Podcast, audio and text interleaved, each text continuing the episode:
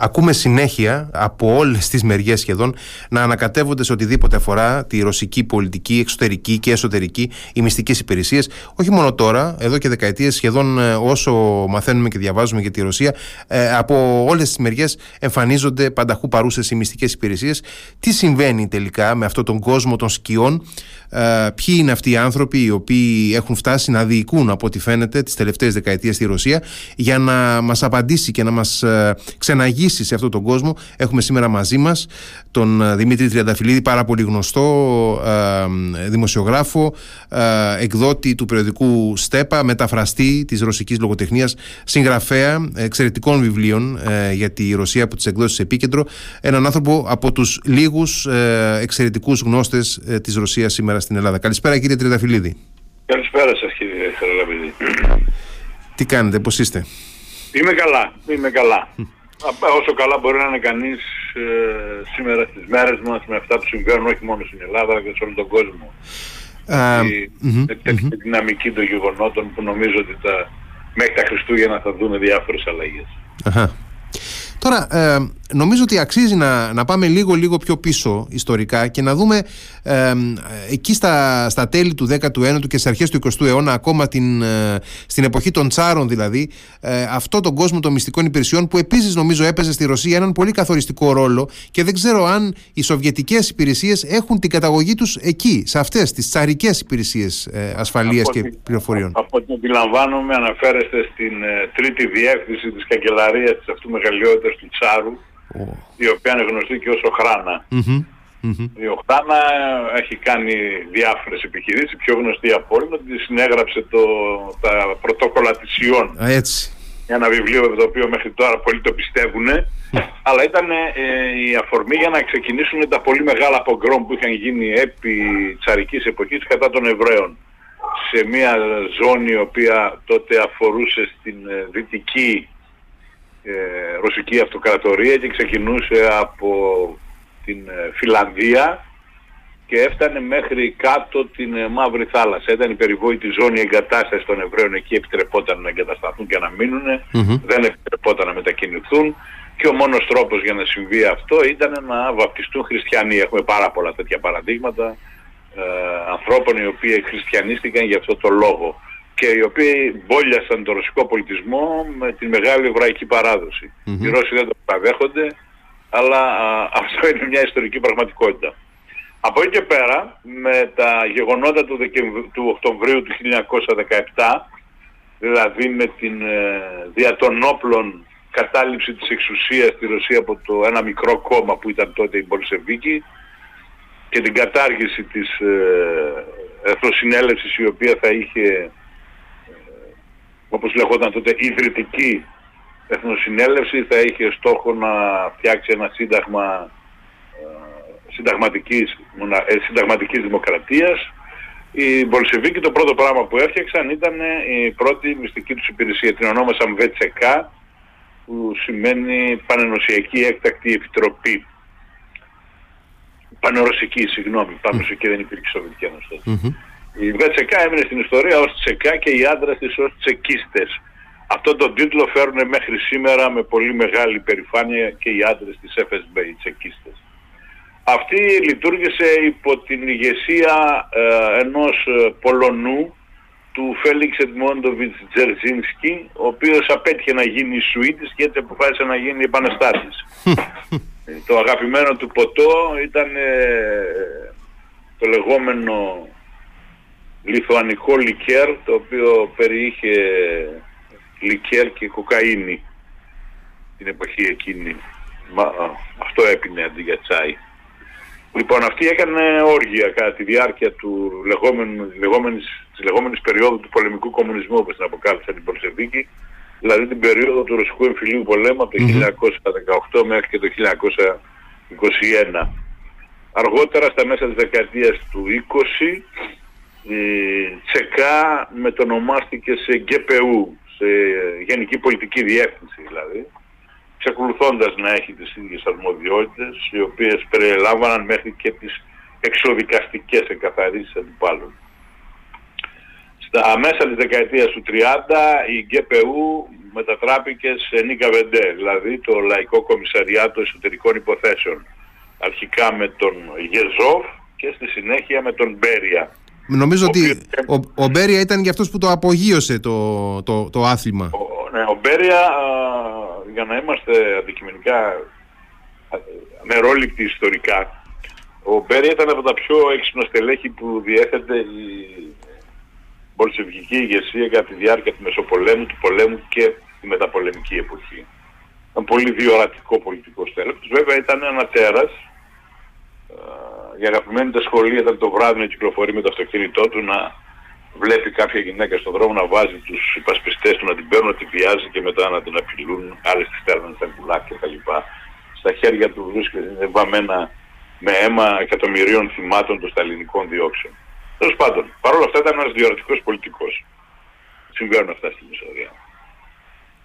Το Νίκα Βεντέ, το Λαϊκό Κομισαριάτο Ιστορικών Υποθέσεων, έμεινε περίπου μέχρι το 1953 όπου μετατράπηκε σε ΓΚΜ. Αρχικά ήταν ΜΚΜ, δηλαδή Υπουργείο Κρατικής Ασφάλειας. Αλλά όπως συμβαίνει συνήθως στις, στα αυταρχικά, στα ολοκληρωτικά καθεστώτα, οι μυστικές υπηρεσίες αυτονομούνται. Και έτσι ε, αποφάσισαν να την εντονομάσουν σε ΚΑΚΕΜΠ, δηλαδή σε Επιτροπή Κρατικής Ασφαλείας, η οποία συμμετείχε ε, μεν στο, λεγόταν ε, ΓΚΜ, ε, Επιτροπή Κρατικής Ασφαλείας του Υπουργικού Συμβουλίου της ΕΔ. Αντιλαμβάνεστε ότι πρόκειται για μια πολύ ιδιαίτερη σχέση. Έτσι. Να ρωτήσω, η, η ΚΚΜ είχε ε, αρμοδιότητες και για το εξωτερικό και για το εσωτερικό; Όχι, όχι, γι' αυτά θα μιλήσουμε χωριστά. γι' αυτά θα μιλήσουμε χωριστά. Ε, η ΚΑΚΕΜΠΕ έμεινε μέχρι και το 1991 που κατέρευσε η ΕΣ, συνέχισε να υπάρχει, ο Γέλτσιν την μετονόμασε σε FSB, δηλαδή σε Ομοσπονδιακή Υπηρεσία Ασφαλείας. Αυτά ήταν, η ΚΑΚΕΜΠΕ είχε την ε, εσωτερική κρατική ασφάλεια και την αντικατασκοπία εντός της ε, ε, Σοβιετικής Ένωσης. Στο εξωτερικό τώρα, στο εξωτερικό δρούσαν δύο διαφορετικές ε, μυστικές υπηρεσίες της Σοβιετικής Ένωσης. Η μία ήταν ε, η, Γενική Διεύθυνση του Γενικού Επιτελείου των Ενόπλων Δυνάμεων, η περιβόητη ΓΚΕΡΟΥ, δηλαδή η Ρωσική Στρατιωτική Κατασκοπία, η οποία διενεργούσε επιχειρήσεις ε, στο εξωτερικό, κυρίως έχοντας ως στόχους στρατιωτικούς, ε, στρατιωτική τεχνολογία και δεν πράγματα ό,τι αφορά το στρατό. Και υπήρχε και μια άλλη υπηρεσία, η οποία δεν είναι τόσο γνωστή, η SVR, η υπηρεσία εξωτερικής κατασκοπίας όπως λεγόταν και η οποία ήταν υπεύθυνη για τις δραστηριότητες της ε, κατασκοπίας σε όλες τις χώρες του κόσμου κτλ. Αυτό γινόταν μέσα από διάφορους ε, τρόπους, από εμπορικές αντιπροσωπείες, από σπίτια φιλίας, συλλόγους φιλίας. Αργότερα ήταν το αντιπολεμικό κίνημα στη Δυτική Ευρώπη, θυμόμαστε τότε με τους πυράβλους κουρούς και τους πυράβλους σε στη δεκαετία του 80 που είχε σηκωθεί ο Κουρνιάχτος και διάφορα άλλα. Αυτές ήταν οι τρεις βασικές υπηρεσίες που υπήρχαν επί Σοβιετικής Ένωσης. Τώρα στην ε, μετακομμουνιστική εποχή είναι γνωστό ότι το 1993 έγινε η συμφωνία του Γέλτσιν όταν κατάλαβε ότι δεν μπορεί να το κρατήσει το τιμόνι για πολύ κινδύνευε να χάσει εκλογές από τον Ζιουγκάνοφ το 1995 τον αρχηγό των κομμουνιστών τότε στη Ρωσία έγιναν προεδρικές εκλογές, ένα όργιο νοθείας και παραχάραξη των αποτελεσμάτων. Αυτό έφερε την ΚΑΚΕΜΠΕ στο κέντρο, ενώ ήταν μέχρι τότε ήταν μέσα στον κύκλο ας πούμε των ε, κέντρων αποφάσεων που λάμβαναν αποφάσεις, αλλά δεν ήταν η ίδια εξουσία. Το 1995 έγινε η ίδια εξουσία, παρόλο που τυπικά το ε, πρόεδρος ήταν ο Γέλξης. Να θυμίσω ότι το 1995 στο 2000 η Ρωσία χρεοκόπησε, νομίζω το 1998 κήρυξε στάση πληρωμών, κατέρευσε το ρούβλι, αυτές ε, αντιμετώπισε την ήττα στον πρώτο πόλεμο της τσετσενιας με αποτέλεσμα έτσι να δημιουργηθούν ε, κατάλληλες συνθήκες για να αναλάβει την εξουσία ο εκλεκτός τους. Να θυμίσω ότι την εποχή εκείνη ανθυποψήφοι του Πούτιν για την ε, διαδοχή του Γέλτσιν ήταν τρεις. ήταν ο Μπορίς Νεμτσόφ, τον οποίο σκοτώσανε το 2015 στα, μπροστά στα τείχη του Κρεμλίνου Τσετσένοι, οι οποίοι σήμερα κυκλοφορούν ελεύθεροι, ένας πολύ δυνατός πολιτικός, ε, σύγχρονος, δημοκράτης κλπ. Και ο Αλεξέη Κούντριν, ε, μέχρι πρότινος πρόεδρος του Ελεκτικού Συνεδρίου της Ρωσίας. Παρετήθηκε λίγο μετά την έμεξη του πολέμου και πήγε στην εταιρεία Yandex ως κεφαλής του κύματος ανάπτυξης. Η Yandex είναι για να δώσω να καταλάβει το ρωσικό Google. Έτσι είναι μια μηχανή αναζήτηση η οποία παρέχει τεράστια γκάμα υπηρεσιών από ταξί, εστιατόρια, ταξίδια, σινεμά, δεν μπορείτε να φανταστείτε. Αλλά μόνο στους δροσόφωνους, έτσι. Mm-hmm. Και αυτό είναι το πρόβλημά δεν μπορεί να συνεχίσει τα mega data που είναι και ο νούμερο ένα θησαυρός του 21ου αιώνα. Να ρωτήσω, ο... ναι. Ήθελα να ρωτήσω, αυτή, αυτή η γενιά που ουσιαστικά καταφέρνει να, να ελέγξει την ε, προϊούσα φθορά του Γέλτσιν είναι αυτοί οι οποίοι καταφέρουν να... Ε, Μπορεί ναι, ε, να υποχρεώσουν το Γέλτσιν να τους παραδώσει ουσιαστικά την εξουσία είναι η γενιά των, των νέων στελεχών της ΚΑΚΕΜΠΕ της δεκαετίας του 80 ας πούμε; Ναι, είναι αυτοί, είναι αυτοί. Είναι οι άνθρωποι που είχαν ξεπεράσει το μεγάλο εμπόδιο στην στρατιωτική καριέρα κάποιου στη Σοβιετική Ένωση που είναι το βαθμό συνταγματάρχη. Όσοι ξεπερνάνε από εκεί πια ε, φεύγουν και πάνε στο στρατηγικό κατεστημένο όπως λέγεται. Είναι αυτοί που έχουν ένα, δύο, τρία, τέσσερα αστέρια. Λοιπόν, αυτή ήταν η γενιά, αυτή ήταν η ελίτα των μυστικών υπηρεσιών τότε. Άνθρωποι οι οποίοι ήταν υποστράτηγοι και αντιστράτηγοι περίπου στη φάση της κατάρρευσης μέχρι το 1993 ο Σουροβίκιν για να αναφερθούμε σε κάποιον έτσι ο Σουροβίκιν ήταν, ε, είχε τον βαθμό ταξίαρχου όταν διέταξε να πυροβολήσουν τη διαδήλωση υπέρ της Δημοκρατίας τον Αύγουστο του 1991 με τρεις νεκρούς. Γι' αυτό φυλακίστηκε. Πήρε αμνηστία και του δόθηκαν μετά αναδρομικά όλοι οι βαθμοί, γι' αυτό έβρισκε στον βαθμό του στρατηγού προχτές απαλλάχθηκε από τα καθήκοντά mm-hmm. του ως αρχηγός των αεροπορικών και διαστημικών δυνάμεων της Ρωσίας, ο γνωστός Σουροβίκεν, ο mm-hmm. στρατηγός Αρμαγετών που έκανε όρια στη Συρία, περιοδίες. Λοιπόν, από εκεί και πέρα υπήρχε μια σειρά, ας πούμε, τέτοιων στελεχών που προωθήθηκαν. Κάποιοι από αυτούς προωθήθηκαν στην ιεραρχία της FSB και ο Πούτιν ήταν ένας από αυτούς που υπήρξε πρόεδρος της, ε, διοικητής της FSB για ένα διάστημα τα διάλεξε πάρα πολλούς συνεργάτες του, από εκεί πέρα πήρε βέβαια, ε, το έχω πει και άλλες φορές δημόσια, με το πρόβλημα του Πούτιν είναι καθαρά ψυχολογικό. Ο Πούτιν τελείωσε την σταδιοδρομία του στην Γκαγκεμπέ ως ένας άσημος ε, αντισυνταγματάρχης ο οποίος ήταν υπεύθυνος για το δεύτερο γραφείο της ε, μονάδας ε, στη λειψία της Γερμανίας, δηλαδή παρακολουθούσε τους δικούς του. Λοιπόν, οι υπόλοιποι που πήρε μαζί του ας πούμε ήταν όλοι στρατηγοί και ξέρετε στις ρωσικές ένοπλες δυνάμεις και στις ρωσικές μυστικές υπηρεσίες είναι πάρα πολύ ισχυρή η παράδοση του παλιού και του νέου. Και αυτό δημιουργεί πολλά προβλήματα ψυχολογικής, ε, ψυχολογικού χαρακτήρα στην επικοινωνία μεταξύ τους. Να θυμίσω ότι ο πρώτος προσωπάρχης του Κρεμλίνου ήταν ο Σεργέη Βανόφ, στρατηγός της FSB, ες, της ΚΑΚΕΜΠΕ και της FSB, απόφυτος πολλών ακαδημιών, ο οποίος το 2014 ο Πούτιν σε μια κίνηση που έκανε και η οποία βρίσκεται ακόμα σε εξέλιξη για αλλαγή όλης της ελίτ, τον αποστράτευσε, τον απέλησε δηλαδή από τον απάλαξη του καθηκόντων του προσωπάρχη του Κρεμλίνου και τον διόρισε πρόεδρο της Επιτροπής Προστασίας της Φύσης της Ρωσίας που είναι υπουργική θέση με υπουργικό μισθό και τα υπουργικά προνόμια δηλαδή ασφάλεια, οδηγούς, αυτοκίνητα, κρατικά διαμερίσματα, κρατικά εξοχικά κλπ. κλπ, κλπ. Και ό,τι έφαγε, έφαγε έτσι λένε. Μπορείς να τα απολαύσεις τώρα εν ειρήνη.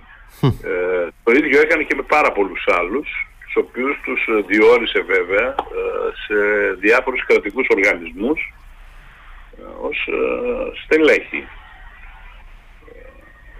και από την FSB και από την Ρωσική Στρατηγική Κατασκοπία, την ΚΕΡΟΥ όπου αυτή τη στιγμή έχουμε το εξής παράδοξο φαινόμενο σε αυτό το κράτος μαφία που λέγεται Ρωσία.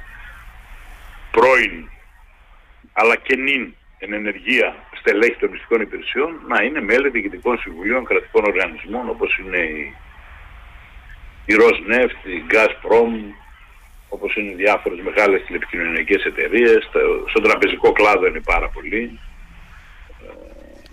και ε, με αυτούς διοικεί ας πούμε την ε, Ρωσία, διοικεί την οικονομία, διοικεί την κοινωνία, διοικεί τις μυστικές υπηρεσίες, διοικεί το στρατό.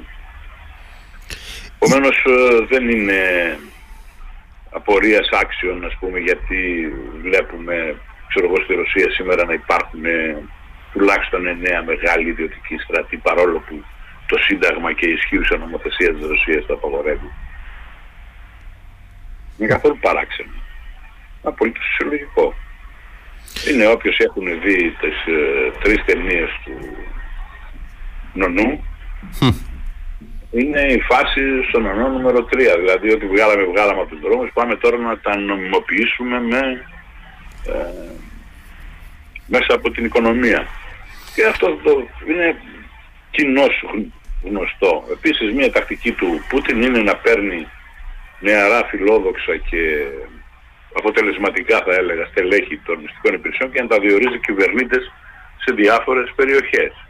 Μια τέτοια περίπτωση ήταν ο Τιούμιν, όπως θα θυμάστε τελευταία φορά, ο, ο κυβερνήτης της Τβέρα, εκεί που έπεσε και το αεροπλάνο του mm-hmm. τον οποίο τον έστειλε να κάνει διαπραγματεύσεις μεταξύ του Λουκασέγκα και του ε, Πριγκόζιν όταν έγινε η ανταρσία. Και αυτός είναι πρώην στέλεχος, ε, υποστράτηγος δηλαδή της ε, FSB. Αυτή είναι η κατάσταση στη Ρωσία. Έτσι περιπλέκεται ε, αυτός ο αόρατος ιστός των μυστικών υπηρεσιών με την πολιτική και κοινωνική ζωή της ε, Ρωσίας. Τώρα θα μου πείτε ε, τι, τι γίνεται με τους ολιγάρχες ας πούμε. Ποιοι είναι. Πολλοί από τους ολιγάρχες είναι πρώην στελέχη των μυστικών υπηρεσιών. Άλλοι δεν είναι. Άλλοι είναι φίλοι του Πούτιν από τα παλιά τα χρόνια, τον καιρό που ήταν αλυτάκος στους δρόμους της, ε, του Λένιγκρα τότε. Άλλοι ε, είναι γνώριμοι του από το στούντιο Τζουντό που πήγαινε και έκανε μαθήματα και άλλους τους γνώρισε κατά τη δεκαετία του 90 όταν ήταν αντιδήμαρχος τροφοδοσίας της Αγίας Πετρούπολης όπου έβγαλε και τα πρώτα του εκατομμύρια. Έτσι είναι η κατάσταση σήμερα. Και αυτή η κατάσταση θα συνεχιστεί. Μια απορία που έχω είναι ε, εάν ε, οι, οι μυστικές υπηρεσίες κατέλαβαν τη θέση του, ε, των πρετοριανών του καθεστώτος πριν ή μετά την πτώση της Σοβιετικής Ένωσης; Ήταν πάντα. Πάντα. Είναι συνέχεια mm. των προηγούμενων. Δεν είναι... Και η ΚΑΚΕΜΠΕ επί Σοβιετικής Ένωσης αυτή ήταν η πρετοριανή. Απλώς ο Πούτιν ας πούμε τώρα έκανε και μια άλλη δική του στρατιά Περτοριανών, τη λεγόμενη Ρωσική Φρουρά, ε, η οποία έβαλε επικεφαλής στο Ζόλοτοφ έναν παντελώς αγράμματο και άσχετο και άκαπνο αξιωματικό, αλλά βέβαια αυτός ήταν ο σωματοφύλακας της κόρης του Δημάρχου Σοφτσάκ της Ξένιας, η οποία είναι δημοσιογράφος ε, σήμερα και ήταν και η ανθυποψήφια του Πούτιν την τελευταία φορά μαζί με τον Ναβάλνη. Ήταν ο, πολύ δυνατός λαγός τότε η Ξένια ε, γιατί πλακωνόταν με τον Ναβάλνη και όλοι ασχολιόταν με αυτό και κανείς δεν ασχολήθηκε με το γεγονός ότι ο Πούτιν κατεβαίνει για πρόεδρος χωρίς να παρουσιάσει ούτε μία γραμμή το πρόγραμμα του τις επόμενες, για τα επόμενα πέντε χρόνια. Οπότε και αυτή, λοιπόν, και αυτή η ιδιωτική στρατή που βλέπουμε... Αυτό που βαρούσε την τσάντα όταν ήταν μαθήτρια η Ξένια και την πήγαινε στο σχολείο, στο μοτοφύλακα της Ξένιας. Και αυτή η ιδιωτική στρατή που βλέπουμε λοιπόν συνδέονται ακριβώς με τα ίδια δίκτυα, με τους ίδιους ανθρώπου. Ναι, τώρα όταν ο, mm-hmm. ο Σέτσιν, ο Ιβερ Σέτσιν, ο αρχηγός, το αφεντικό της ε, ε, Ροσνεφτ, ο οποίος είναι και αυτός προέρχεται από εκείνε τι παρέες, ας πούμε. Ε, έφτιαξε δύο, δύο, δύο μονάδες μισθοφορικές ε, τις οποίες διοικούν στελέχη της ρωσικής στρατιωτικής κατασκοπίας. Το ίδιο ήταν και η Βάγνερ. Η Βάγνερ ήταν project της ρωσικής στρατιωτικής κατασκοπίας εκεί που δεν ήθελαν να πάνε επίσημα στέλνανε τη Βάγνερ. Ναι, και ο, Ούτκιν, και ο Ούτκιν από την ε, και, ο Τσεκάλοφ, και ο Τσεκάλοφ, ο τρίτος, ας πούμε, mm-hmm. αρχαία ο επικεφαλής της ε, ε, επιμελητίας και των ναι. ειδικών επιχειρήσεων, ας το πούμε έτσι, των σκοτεινών, των μαύρων, όπως θέλετε πέστε. Λοιπόν, αυτοί ήταν ε, και οι δύο στελέχοι της ρωσικής στρατηγικής κατασκοπίας. Ο Πριγκόζιν ήταν ε, ο frontman, ας πούμε, του συγκροτήματος. Ναι που, που ξέρανε. Αλλά τώρα η Βάγνερ απλώς θα αλλάξει όνομα και θα συνεχίσει να υπάρχει. Είναι τεράστιο το, ως εργαλείο η, η Βάγνερ είναι τρομερό, τρομερό και τρομακτικό στα χέρια του Κρεμλίνου. Κάνει δουλειές που δεν μπορούσε να κάνει με τίποτα ας πούμε στην Αφρική, στη Μέση Ανατολή, στη Βόρεια Αφρική, στη Λατινική Αμερική, κάνει δουλειές, δουλειές με πολλά λεφτά. Χρηματοδοτεί τον πόλεμο η Βάγνερ.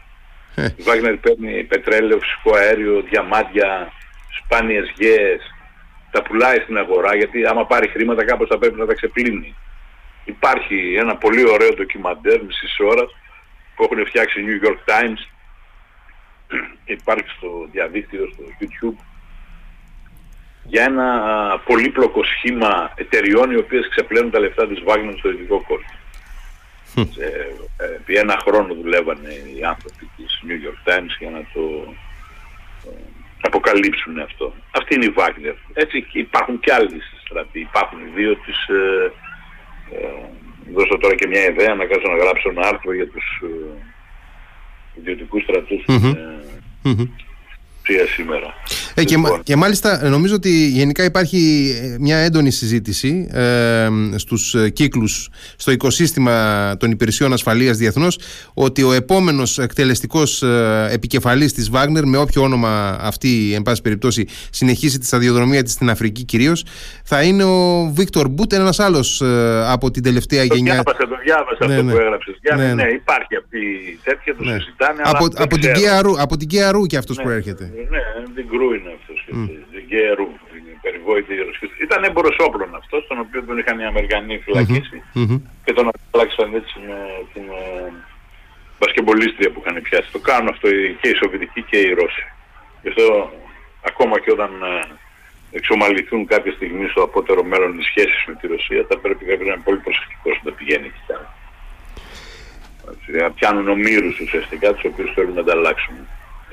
Λοιπόν, ε, μπορεί να μπει αυτός, μπορεί να μπουν κάποιοι άλλοι. Ο, ε, τώρα βγήκε στην επιφάνεια το όνομα του Αβελιάνοφ. Αυτός είναι ο προεστάμενος των ειδικών επιχειρήσεων της ε, ρωσικής στρατηγικής κατασκοπίας. Αυτόν είχε ανατεθεί να φτιαχτεί σώμα 20.000 αντρών ε, το οποίο θα δρούσε στην Αφρική. Νομίζω ότι τώρα κάπως θα προσαρμόστηκαν τα σχέδια και θα τους πούνε αυτούς η πλειοψηφία των 20.000 θα πάει θα πάει, θα υπογράψει συμβόλαιο με το Ρωσικό Υπουργείο Άμυνας, θα είναι ιδιωτικοί στρα, στρατιώτες, μισθοφόροι, θα πληρώνονται κανονικά, θα αμείβονται οι οικογένειές τους σε περίπτωση πολέμου και σε περίπτωση θανάτου, τραυματισμού κλπ.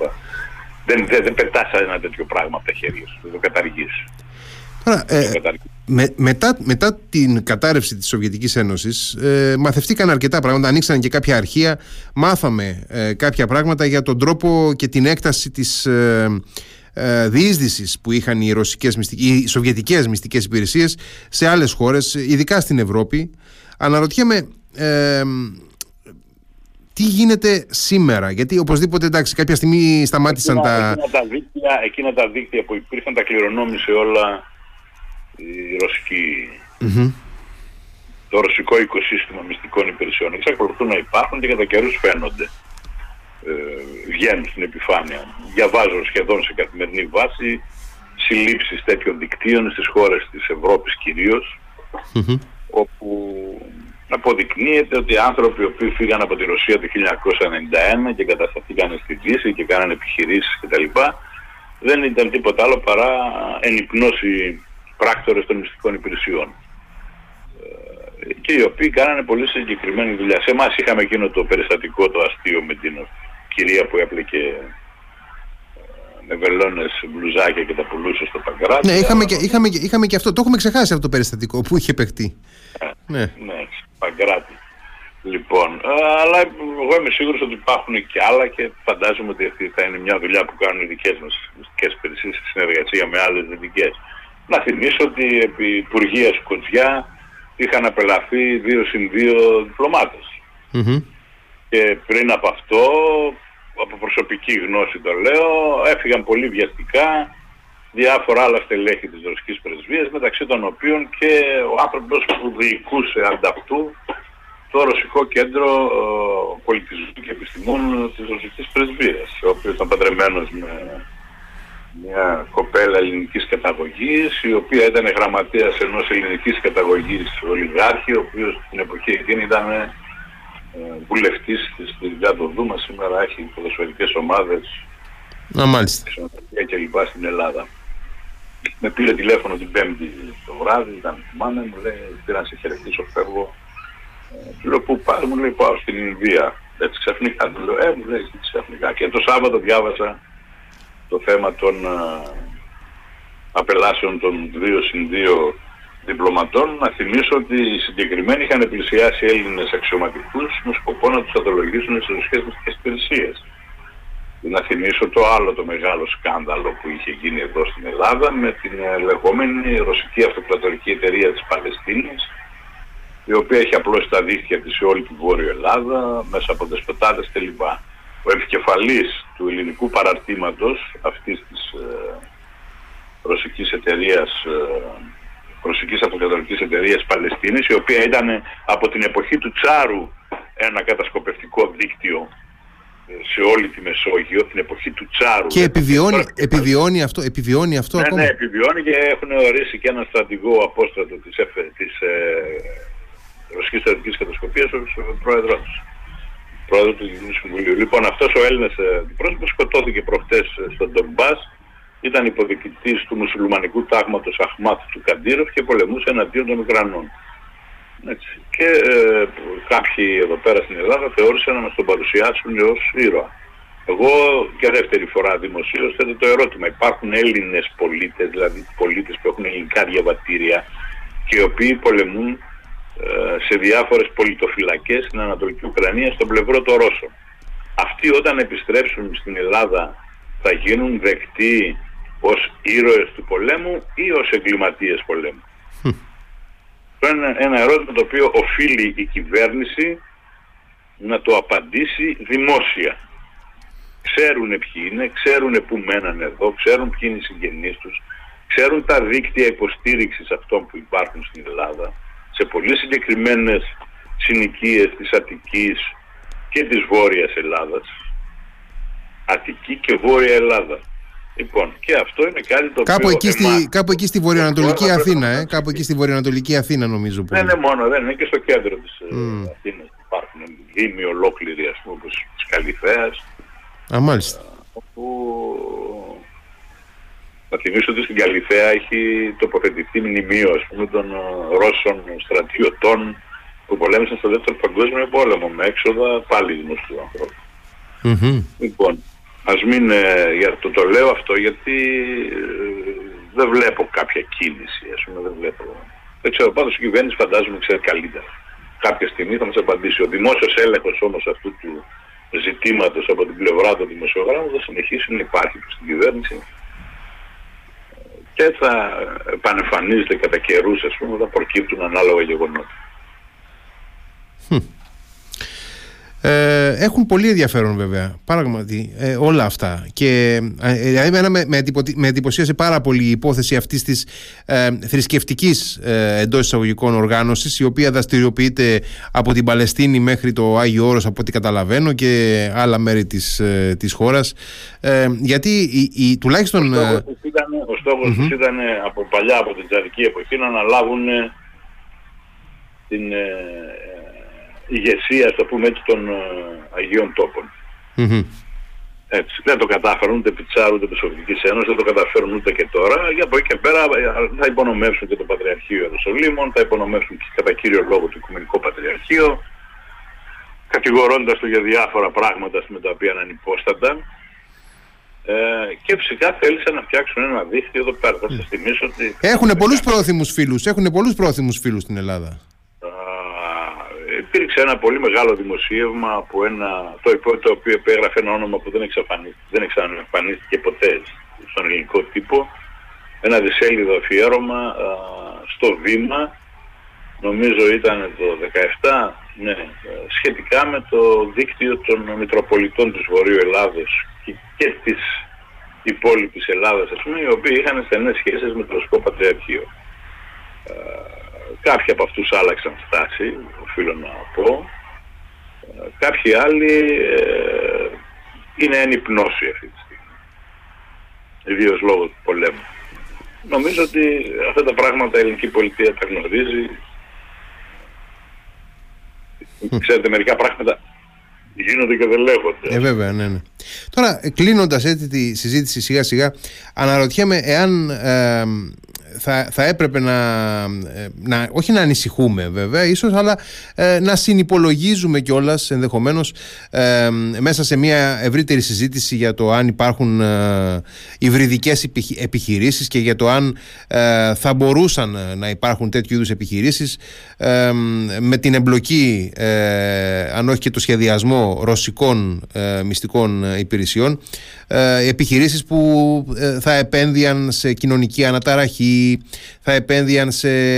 Θα πριν πάμε σε αυτό εδώ πέρα, ας δούμε ότι υπάρχουν επισήμως κόμματα στην Ελληνική Βουλή τα οποία στηρίζουν τη ρωσική εξωτερική πολιτική. Mm. Ας ξεκινήσουμε από εκεί. Υπάρχουν κόμματα τα οποία το δηλώνουν ευθύς εξ αρχής, όπως είναι το κόμμα του κυρίου Βελόπουλου και το κόμμα Νίκη για παραδειγμα αλλά και το ΚΟΚΟΕ σε έναν παραφύση συνασπισμό προσφυλίας στην Ελλάδα, τα οποία δηλώνουν ευθαρσώς ότι και η ρητορική τους δεν είναι τίποτα άλλο παρά μια επανάληψη της πουτινικής προπαγάνδας. Ας δούμε πρώτα, ας ξεκινήσουμε από αυτό. Τώρα επιχειρήσεις μαύρες και τα λοιπά για, με σκοπό τον, την πρόκληση διχασμών και διαιρέσεων και αναταραχής και τα λοιπά γίνονταν, γίνονται και θα γίνονται. Η πιο γνωστή από όλους είναι η περίπτωση με τον ξυλοδαρμό του Μπουτάρη το 2017 όταν ακροδεξιοί διέδωσαν ότι ο Μπουτάρης έδωσε άδεια την ημέρα της ε, τιμής της γενοκτονίας των ποντίων, έδωσε άδεια να γίνει λέει ένα εναλλακτικό πράγμα στην Ελλάδα, στη Θεσσαλονίκη. Ναι, Δεν είχε συμβεί το πράγμα έτσι. Με αποτέλεσμα να συγκεντρωθεί ένας όχλος, ο οποίος βγήκε τώρα στην επιφάνεια και εκπροσωπείται και στη Βουλή, ε, και να δημιουργήσει επεισόδια ξεδέροντας τον Δήμαρχο. Δεν το ξεχνάμε αυτό το πράγμα. Αντίστοιχη προσπάθεια έγινε με τη Συμφωνία των Προσπών. Mm-hmm. Αντίστοιχη προσπάθεια και μάλιστα τότε είχε βγει ο πρόεδρος της Βόρειας Μακεδονίας ή ο Πρωθυπουργός δεν θυμάμαι και είχε πει ότι Έλληνας ολιγάρχης χρηματοδότησε αντίστοιχες κινητοποιήσεις στην γειτονική χώρα.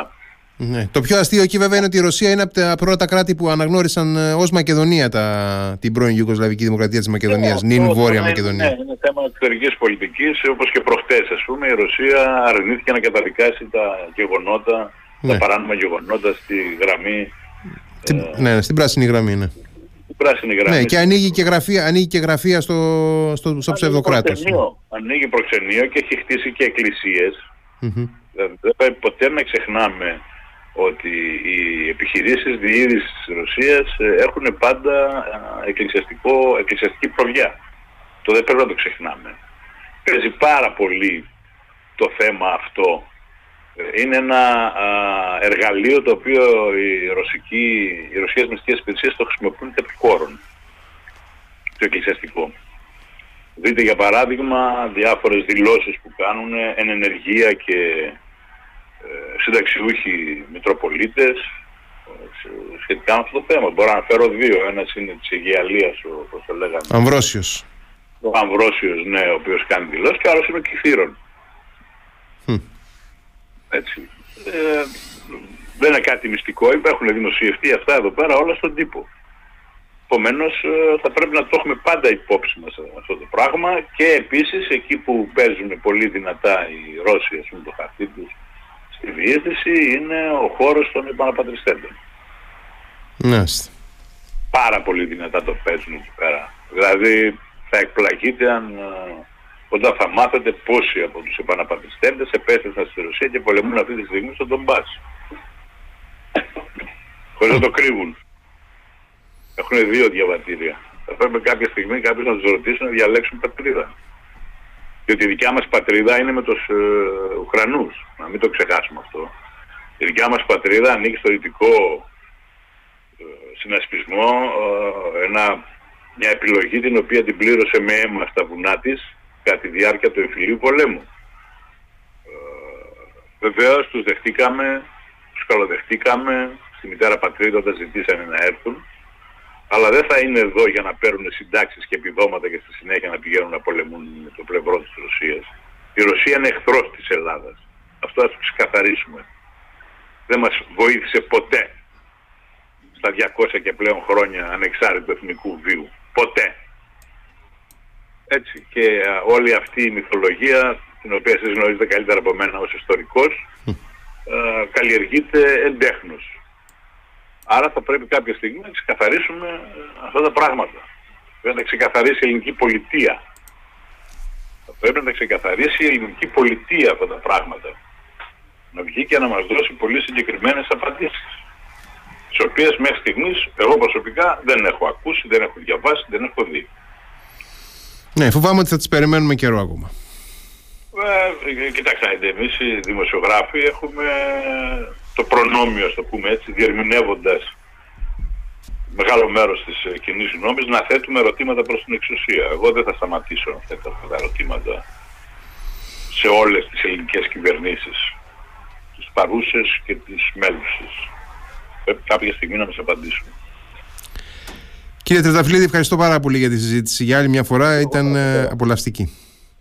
Να είστε καλά. Καλό βράδυ. Καλό βράδυ. Ευχαριστώ πολύ.